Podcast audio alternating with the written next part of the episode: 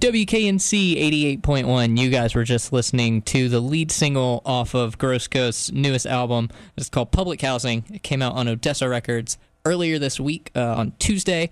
These guys uh, had a show at Nice Price, I believe, earlier this week, and they are going to be doing an in-school or an in-store session at School Kids tomorrow at about three o'clock, I believe, and I am joined right now in studio by Mike Dillon of Gross Ghost. Thank you so much for coming in, man. Thanks for having me.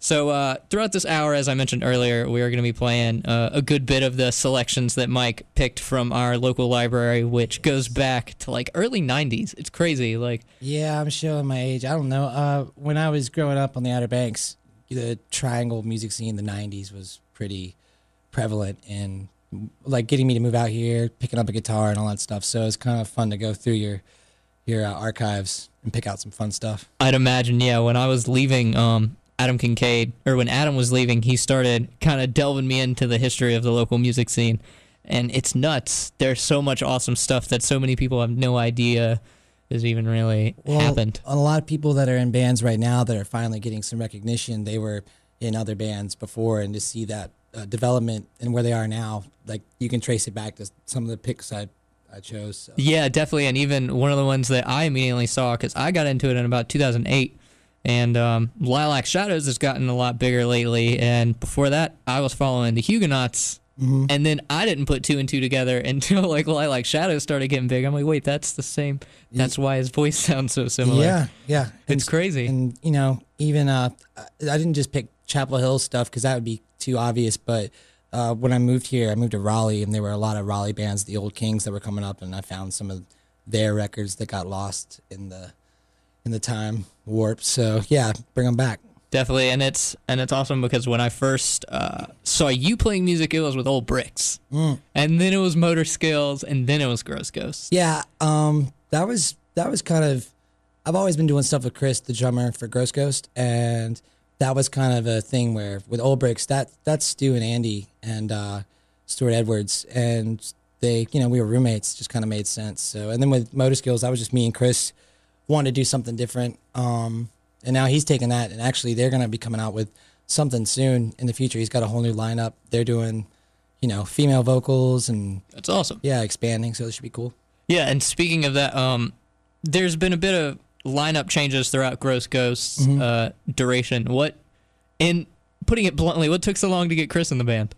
He was always in the band. It was, it was, uh, well, not always, but Trey and I started the band, and then. It was just a home recording project. Right. And when we needed people for live shows, we tried a couple on our own, and they weren't up to par. So we started getting, you know, like I said, the roommate circuit or the community circuit. And Chris played on the first record, and he played shows with us. But then he, uh, you know, he was doing his thing, and, and we kind of wanted someone that was closer to us. And T J was in town. You know, it made sense. And then uh, T J, you know, moved to New York. So... Chris was always in the shadows, just lurking, just doing his thing, and, and then we got him in the fold for, for permanent. So. so one might call him a lurker. Yeah, if you want to go there. Punny. All right, yeah. So um, one of the things I've been interested in is uh, Public Housing has, at the time, it feels very similar to what you put out with Brer Rabbit, but there's also a lot different, um, which is is very vague, but it's the subject matter has obviously changed, mm-hmm. and... I'm interested in, you know, like what was what was the writing process like behind Public Housing? What was kind of going on in your head as you were writing these songs out? Um, I think the difference that you're talking about is it's a couple of things. One is that the first record, the Brer Rabbit stuff, was Trey and I. Um, a lot of it was written just us two or just me or him. And when we recorded it, we we did all the instruments and... I'm not the best drummer. I'm, not, you know, I'm okay at bass. I'm just, you know, trying to get by with what I got. So, right. So, um, it kind of had like a stripped down, more lo-fi feel as as kind of by default. With this new record, we had, uh, you know, Chris is an excellent drummer, and and Rob can shred on guitar. So we had different avenues to go down as far as what we could get out of the playing, and it was a lot like a load off me to focus more on lyrics and focus more on. Uh, structure and tempos and stuff. Right. So that's kind of a subtle change. But then the other thing is, I guess the material, the first record was a lot about my family and a lot about um, childhood and early twenties, and this record is much more up to date with where I'm at right now and, and things that have happened, and like moving around the triangle and just right. kind of trying to find your way, and when your twenties are almost out the window. so, yeah. So yeah, so a little bit of different subject matter, and having other members in the band kind of shape the sound to make it a little, a little more going in a different direction than where it was before. Right, and whether it be moving around the triangle or just like a constant state of flux with life, um, mm, there's mm-hmm. been some changes within Gross Ghost, and one of the ones that I was interested about is when I heard about this record getting ready to be released is the change from Grip Tapes to Odessa, because mm-hmm. Odessa is fantastic. It's one of my favorite labels around here. They've got a lot of awesome bands. Um, what what sparked the move to go to Odessa Records, and what is what has changed about the process with it? Well, after we put out the first record with Grip Tapes, who were great to us, and they're all our good friends, like really good friends, um, we got a lot of offers from a lot of big labels, like Money, Money, Money Records, uh, Little Money Records, um, just all these record labels with money. And yeah, obviously. No, no, no, I'm just kidding. We just uh, basically, we just really liked all the stuff that Odessa was putting out. And between like, you know, I've always liked them since Inspector twenty-two and Impossible Arms, Kingsbury Manx, and then the Spider Bags record. I've always known Paul Finn. He's a great guy. And Hank and John over at Grip Tapes are awesome. And it just seems like uh, Grip Tapes has got a real good sensibility about the electronic music scene around here, um, kind of like more synthesizer, synthesizer-based bands. And I just kind of wanted to go for a rock label. And it was no hard feelings, and we're all friends. Right. And, and basically, I think Grip Tapes is doing a great job. They did great with us, and they've got a lot of other good bands coming out there. So I'm excited for them. And Odessa's been great so far, so. Yeah, and the fit with Odessa seems so natural. Like, when it was announced, I was like, well, it, it seems like a very obvious fit, you know? Like, yeah, yeah, keep it in the family, keep it in the, you know, throw. It's nice to have a, a either way with Grip Tapes or with Odessa, you know, you can call them on the phone three o'clock in the morning and be like, hey, right. I got this idea. They don't really like that, but, but I do that. So that's that's kind of a prerequisite for a label for us. Yeah, just let them know, break, break them in. Yeah, yeah, so. And uh, one of the things, we were talking about this a little bit uh, before we mentioned the Odessa stuff, is, you know, there's a lot of personal stuff wrapped up in these songs. Mm-hmm. Um, how do you try to disconnect from these things when you're performing these songs, or do you mm-hmm. kind of like revel in the fact that it's it's so wrapped up in your personal life that it's a combination? I think when, especially with this record, I was writing a lot of lyrics and kind of stream of consciousness, just writing them down as the feelings were coming. And then, you know, when you look back and even actually working out the lyric sheet for the for the packaging of the album, I was like, whoa, these these lyrics are kind of uh, telltale of what's been going on with me, and kind of it's cathartic in a way to play them live and feel the feelings that you felt when you wrote the songs. But then at the same time, sometimes when you're just uh, just going through it, I mean, I can't go through the motions when I'm playing, right, right. But at the same time, like, you find a little bit of separation, and sometimes I find myself thinking about the moment that I was in when I wrote the song, or I think about the guitar part that I'm excited to play, or, or like Chris is about to do something nasty on the drums. But yeah, I don't ever want to cover myself, so I try to I try to feel the songs every night, and that's I mean I wrote them, so I might as well right. live them. Stand yeah, by them. And it seems like regardless of the stage that you guys are at, you know, whether it be like Kings or the Cave or something like that, or the main stage, you know, at Hopscotch, yeah. it's it seems like there's the same amount of effort and the same amount of energy put in, which I guess when you have songs that are so wrapped up within your personal life, you kind of have to do that. Yeah, it's it's the kind of thing where, especially with this record, a lot of stuff was going on that kind of bled over into the process of writing it and recording it, and um, I think I try to use that more as free therapy or, right. or like fuel to like to to put it pour it all into the song. Um, and I was just thinking about how you said earlier there's a change in the uh, the way the rec this record's different than the first one.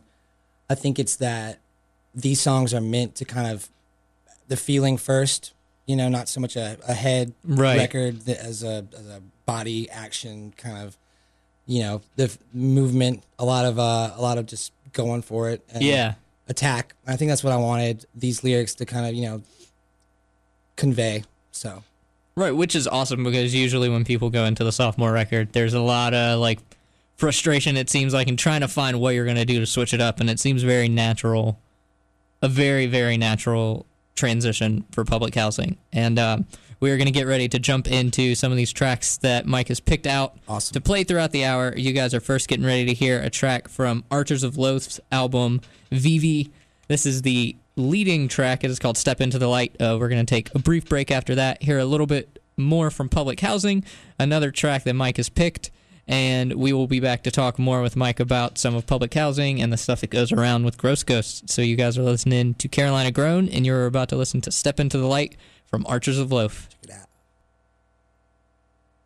W K N C eighty-eight point one. This is Carolina Grown. I am joined in the studio still by Mike Dillon from Gross Ghost. Uh, we are talking a bit about Public Housing, which is the brand new record that came out uh, earlier this week on Odessa Records.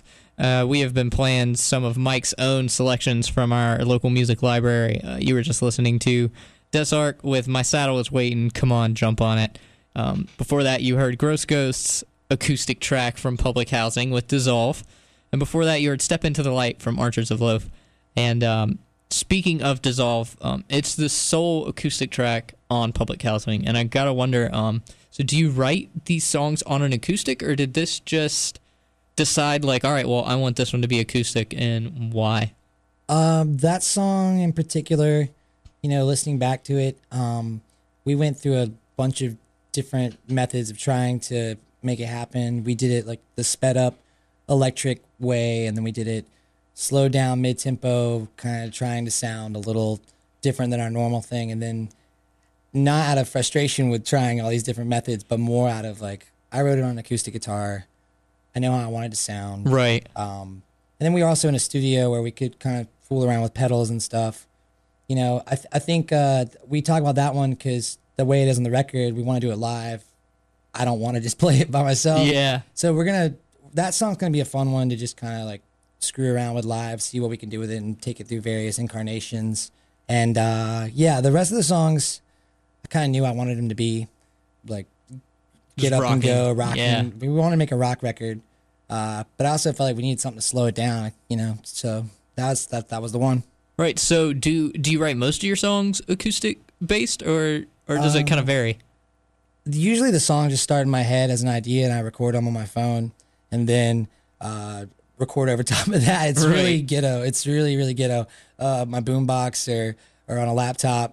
And then if I can put together a skeleton, I'll bring it to the guys. But I kind of already know in my head, like, how I want it to sound. Right. And then um, usually we know it's a good song, or, or worse for us if all the other guys feel the same way, or, like, if they can put something on it that, that adds to it. And um, they do. So, yeah, I don't normally write on acoustic, but if I hear the song in my head that way, that's how it's going to turn up. So Right. And uh, one of the things I've noticed, too, is, you know, like, you talk about hearing songs in your head. And a lot of what I've noticed on Public Housing is there's some tracks in particular where the vocal melody will really mimic the guitar line. And what what comes first in a lot of these situations? Do you prefer to write around the melody in terms of the instrument coming with the vocals and the vocals coming with the instrument? That's just a me thing. I don't, yeah. That's uh, that's also kind of probably because uh, the it being in my head thing is I'll come up, I'll hum a melody, I'll pick it up on guitar, and then hum the melody. Learn it on guitar. I learned my guitar parts from hearing it in my head and yeah. going over to the guitar and trying to figure it out. Noodling around. Yeah, just like the way I tie my shoes, it's all messed up. It's just, it's so. Uh, but basically, that's by default to me loving, like, a lot of post-punk bands that have, like, very singular, like, guitar lines, and also wanting to have a level of simplicity to it, immediacy. Right. But, uh, but rarely do the vocals... the vocal melodies might come first, and then I'll build around that. Or the guitar line will come first, and I'll add vocals on that. But I never think on purpose to to squish them together. Just, yeah. It just kind of works that way. Yeah, and it adds a bit of, like, cohesiveness to it, and it, it makes the melody a lot stronger, too, because a lot of what I hear from Gross Ghost, or what I hear from people talking about Gross Ghost, is they're like, oh, wow, they're they're a rock band, but they're so melodic. And then when you sit down and, like, you focus, like you said, like, a lot of... a lot of it will just kind of mimic that. Yeah, it's it's uh, it's a combination of bands I love that do that, and maybe subconsciously kind of trying to take from that. Right. But I also think it's just the only method I know to, like, I don't know how to work a four track. God help me. I don't know how to I don't know how to read music. I just hear it in my head. So fingers crossed. Uh, well, it seems to be working out so far. Cool. I'll say that much. Good. Um, You have a in-store performance coming up at School Kids. Yeah, tomorrow, tomorrow. at three. I'm excited. Yeah. Um, how are you guys approaching this? Is this going to be full band setup? How are you? Yeah, all the. I mean, we've gotten offers. Um, we've tried to learn how to adapt, like different different venues or different filming things or radio stuff. They ask us to do a different version, like an acoustic version of the band, and we've tried it. It's cool, but I think we all would prefer to just play loud and, and just, I mean, we come from, all of our backgrounds come from playing at house parties and playing right. really, like our, we just played at Nice Price Books the other night. So, I mean, a small space is not a problem. We'd rather just be loud in a small space. So it's, and it seems, that seems to fit with the Gross Ghost style. I remember one of the first interactions I had with you guys was we filmed a, uh, a video session yeah. out at a cabin in Carborough. My creepy cabin in the woods. Just like tucked in the corner, just full band. Just totally overwhelming sound, but a really still awesome because it was, I don't know, it adds a certain aesthetic to it. Like you're kind of all crammed into this one area and the yeah. sound just kind of pours out. Even at, even at Hopscotch, when we played on the main stage, uh, we... we got advice from friends that had played it before, but we already kind of knew the same that we wanted to, to cram together. You know, that was a big right. stage to, to use. Or we played at the Cat's Cradle, and even that just, it feels kind of weird not to be so close. The disconnect is kind of like, it, it might affect the music. I, I feel like being really close and getting into it with the guys is kind of part of the part of the fun of playing live for us, and what makes a better show for us is when we're all feeling the energy. So I think we prefer that. Right, and it's... it's awesome seeing, speaking of Hopscotch, you guys getting to that main stage, because I feel like, have you guys played, was it every year of Hopscotch almost, except I don't yeah. think it was the first one? No, we didn't play the first yeah. year, but then we played each uh, successive year, and I mean, yeah, it was cool. To, to they stuck us at, uh, what was it, a place called The Union the first year, which is like way off the beaten path. Yeah. Like, I think they were just trying to stick us in Garner. But then, no, no, but seriously, but then like they put us at Berkeley Cafe, and that was a really rad show. It was wild. And then I thought, you know, maybe we get it offered another gig. And then when they offered us that, that was um, I was really honored and excited. And I mean, Greg Lowenhagen lost a bet. That's how that all happened. I think. I mean, I'm not sure. You can ask him, but like, who it, should we get to open for Big Boi? Yeah, and, when it was Big Boi. Yeah, you know. And then he flipped a coin, and here we are. And how when you saw when you saw that. At the time, you guys were going to be opening with Big Boi. How did you approach that? Like, were you considering any sort of changes in how you were approaching the show? No like, way, but I really, I mean, the only thing about Big Boi not playing was I really wanted to hang out with him. I really yeah. wanted to talk to him about pit bulls. I wanted to, um, you know, tell him about how I do my thing and see if he liked that. He probably not. Offered, you know, if I could be his personal assistant. I just kind of wanted to hang out with him. Right. He's kind of a...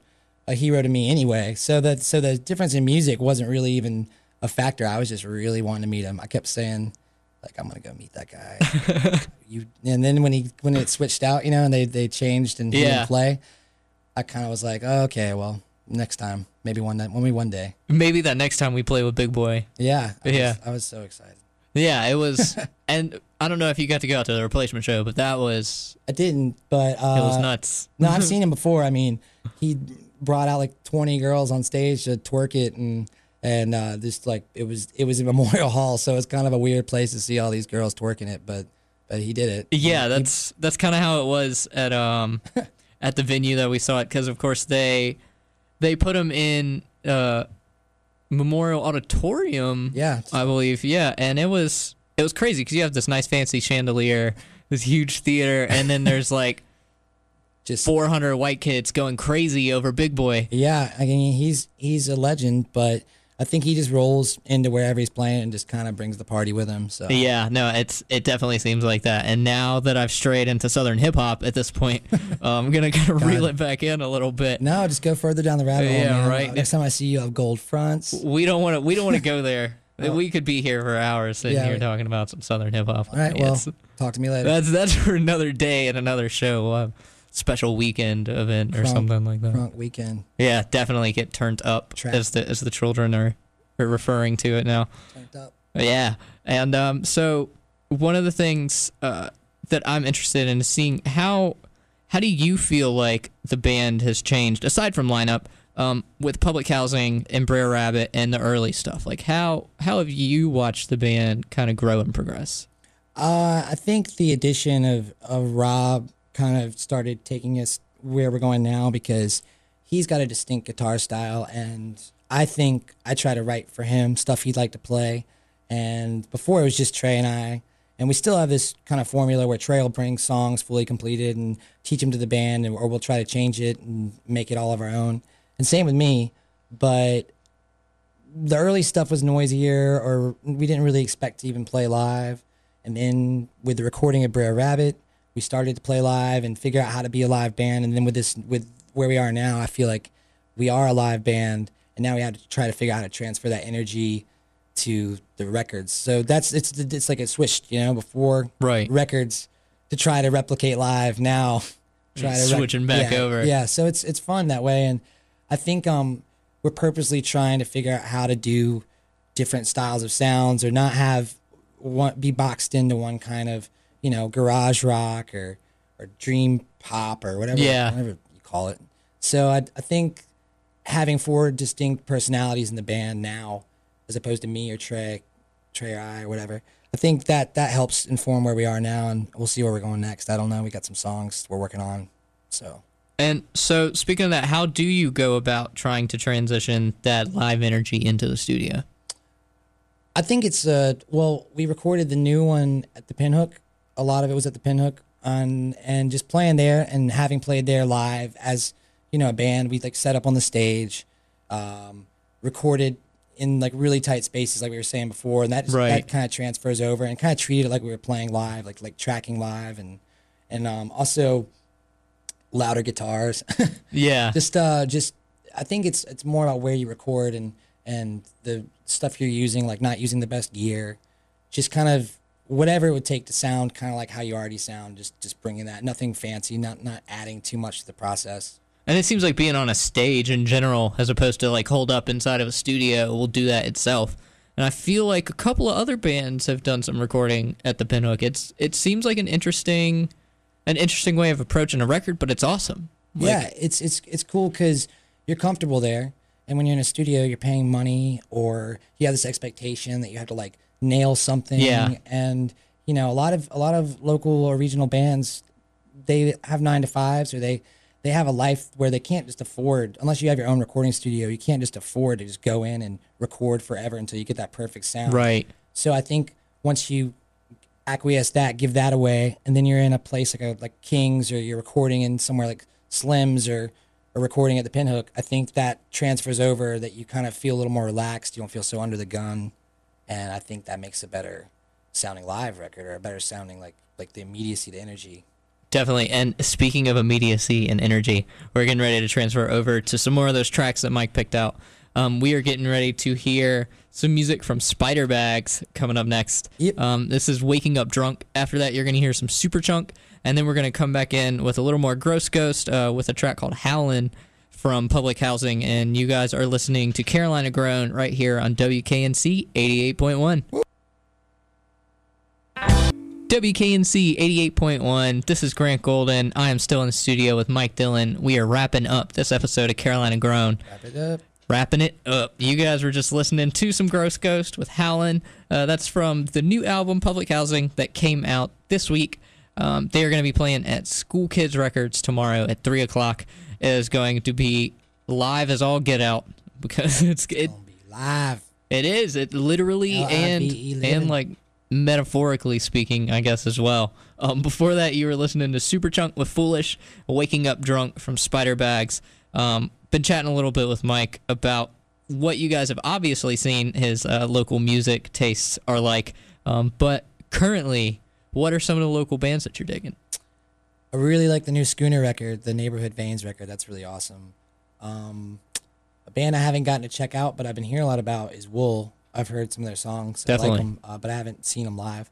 Um, then I guess Organos, you know, all that stuff. And we played a show with this band Seagulls, which is got Marie Albani, yeah. Sarah Fuller, and uh, Jackie Huntington, and, and uh, Betty from North Elementary. They're all, all girl rock band. That was pretty cool. And then I guess other stuff would be, um, there's a lot. I mean, Spider Bags, obviously. Flesh Wounds are great. They're a lot of fun, so much fun. I've seen him like twice, I think, in the last month or so, and it's been yeah. really awesome. And uh, other than that, I mean, everything's pretty good. I, I tend to stick now since I live in Durham. I tend to see more Durham bands these days, and I think that there's a lot of stuff going on. I don't get out to Kings as much as I used to, but but I just see the lineups, and like Heads on Sticks is always awesome. Right. Yeah. And I saw Whatever Brains last night, and their new stuff is insane. It's, ins it's, it's insane. insane. Yeah. So I mean, all that stuff, you know, like uh, Whatever Brains, anything Maria Albani or Reed Johnson's doing. All yeah, and we we featured Schooner last month as our local artist of the month. Mm-hmm. For those listeners that are familiar with it, uh, this month uh, we have actually just recently announced our artist of the month is Naked Gods. Oh yeah, they're awesome. Fantastic. They're going to be playing at our Fridays on the Lawn next Friday. Hopefully it isn't as gross and rainy as this Friday was, because that would be not fun. Um, and they're going to be playing with Ghost Blonde as well, another cool. one of our favorite locals that we have around here. And um, I've been interested in checking out Seagulls, because they played, ironically enough, at Wool's E P release show. Yeah. At Kings, I believe. And I've heard a lot about them, but I don't see anything online. And that is the struggle with me. It's like when someone doesn't have something online, I'm just like just itching build, at the they're bit. There's like McLaughlin style. There's building mystery, you know what I mean? Uh, I mean, I think that they are going to be playing a lot more. I think they're just getting their stuff together. They got about like five or six songs and just dropping in and doing the opening set when they can. I think definitely. What I heard was really awesome, so I recommend it. Incredibly excited to hear that. And um, speaking of Kings, we're going to be closing some things out right now. I um, want to thank Mike for coming in and joining me and basically taking all of my duties away from me and I, picking the music I kind of for the hour. forced you to let me D J. Yada, it's yada. nice, though. It's, yeah. it's nice. Take it's a load cool. off, Grant. Yeah. Take a load off. Let me let me steer the wheel for a little while. And put the load right on Mike. Yeah, do it. And um, anyways, we are going to be closing out, taking a page from Adam Kincaid's book. Uh, maybe he is out there listening in Radio Land. Um... Playing a song from Birds of Avalon's album, yep. uh, Outer, Upper, Inner. And this is a song called Measure of the Same, uh, picked by the very own Mike Dillon of Gross Ghost. As I mentioned earlier, they're going to be playing at School Kids tomorrow at three o'clock. Always love going to those in-store performances. Always really awesome. Very tightly packed, but very awesome. Should be fun. Um, so yeah, you guys are getting ready to listen to Birds of Avalon. Tune in next week. Um, I will have Songs of Water on along with Bridges, so it's going to be another awesome show. Thank you guys for listening. Thanks to Mike for coming in, and thanks to Corby and Chris and Matt from the Let Feedback Ring folks for recording that interview uh, earlier last week. Always a good time.